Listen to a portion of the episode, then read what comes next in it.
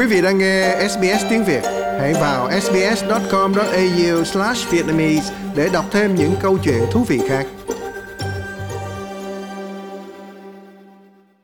Ông James Spencer Lee là giám đốc một công ty và nghị viên hội đồng địa phương trở về nhà ở vùng bãi biển phía bắc của Sydney vào tuần này sau 6 ngày lái xe mệt mỏi để chuyển giao xe cứu thương đến Ukraine. Tôi rõ ràng trở thành một con người khác sau khi chứng kiến sự tàn phá. Điều khiến tôi bị chấn động không phải là các cơ sở quân sự bị tấn công, mà là các trung tâm mua sắm, rồi một công ty cung cấp vật liệu xây dựng. Chính thực tế đó đã thu thúc doanh nhân người Sydney dốc tiền tiết kiệm của mình để mua hai chiếc xe cấp cứu đã qua sử dụng ở Pháp, trị giá tổng cộng 50.000 đô la. Chúng ta đi ngang qua một tòa nhà bị cháy, có 6 xe cứu thương của quân đội, tất cả đều bị phá hủy bên trong tòa nhà. Có những thị trấn có 500.000 cư dân và bản thân thị trấn chỉ còn có hai xe cứu thương. Đây là một thảm họa với mức độ mà tôi chưa từng chứng kiến.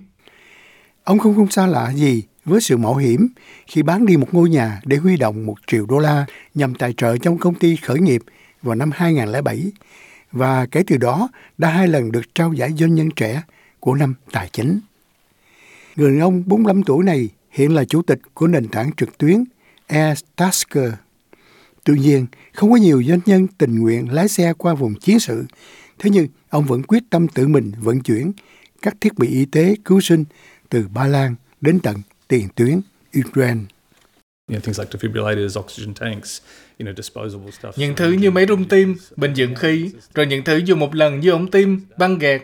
Việc đưa xe cấp cứu đến để hy vọng cứu sống 5 người mỗi ngày là một rủi ro được tính toán, trong đó phần thưởng xứng đáng với rủi ro.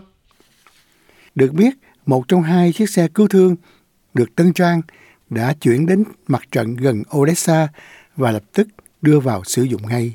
We got a message from the army unit where we donated the second ambulance. Chúng tôi nhận được tin nhắn từ đơn vị quân đội nơi chúng tôi tặng chiếc xe cứu thương thứ hai. Tôi nghĩ là 10 giờ sáng, sau khi chúng tôi giao nó vào buổi tối hôm trước. Họ đã đưa hai người lính ra khỏi tiền tuyến. Hai người này rất có thể đã chết nếu họ không đến được bệnh viện. Sứ mạng này hoàn toàn cá nhân đối với ông và vợ ông là bà Victoria gặp nhau tại Odessa khi gia đình vẫn còn sống ở Ukraine. Vâng, cha mẹ tôi vẫn ở đó và tôi không thể tin được chuyện gì đã xảy ra. Ngày nào cũng vậy, mẹ tôi có vấn đề về huyết áp, lại không có thuốc điều trị. Rồi ban đêm bà lại phải tắt đèn. Nếu không có lính Nga, nếu không lính Nga có thể thấy ai sống ở đâu. Do đó sau 5 giờ chiều là không có ánh sáng. Đó là một cuộc sống hoàn toàn thay đổi theo một cách thức kinh khủng. Mặc dù có quan ngại về an toàn cho ông, bà Victoria biết ơn sự hào hiệp của người chồng đối với quê hương của bà. Tôi rất tự hào về anh James, giống như thực sự đang có mặt ở đó và bạn đang đại diện cho nước Úc. Điều đó rất cảm động. Tất cả bạn bè và gia đình của tôi không thể tin được. Trong đó không chỉ là viện trợ y tế duy nhất từ Úc đến Ukraine bà Liz Palowski đang điều phối các khoản quyên góp thay mặt cho Liên đoàn các tổ chức Ukraine của Úc. Bà cho biết một lô hàng vật tư y tế sẽ bay đến Ukraine trong tuần này trên một chiếc máy bay của Bộ Quốc phòng Úc. Chúng tôi có 150 kiện hàng và rất cần được Bộ Y tế liệt kê là các vật tư y tế như băng gạc, băng của Israel, loại băng thật dày 6 inch, các thiết bị đặc biệt để cầm máu, các máy rung tim và các vật tư y tế khẩn cấp khác. Được biết, các khoản hiến tặng đã đổ về trong những tuần lễ vừa qua giúp cho các điều hợp viên trên khắp nước Úc có thể bổ sung danh sách y tế khẩn cấp cho Ukraine.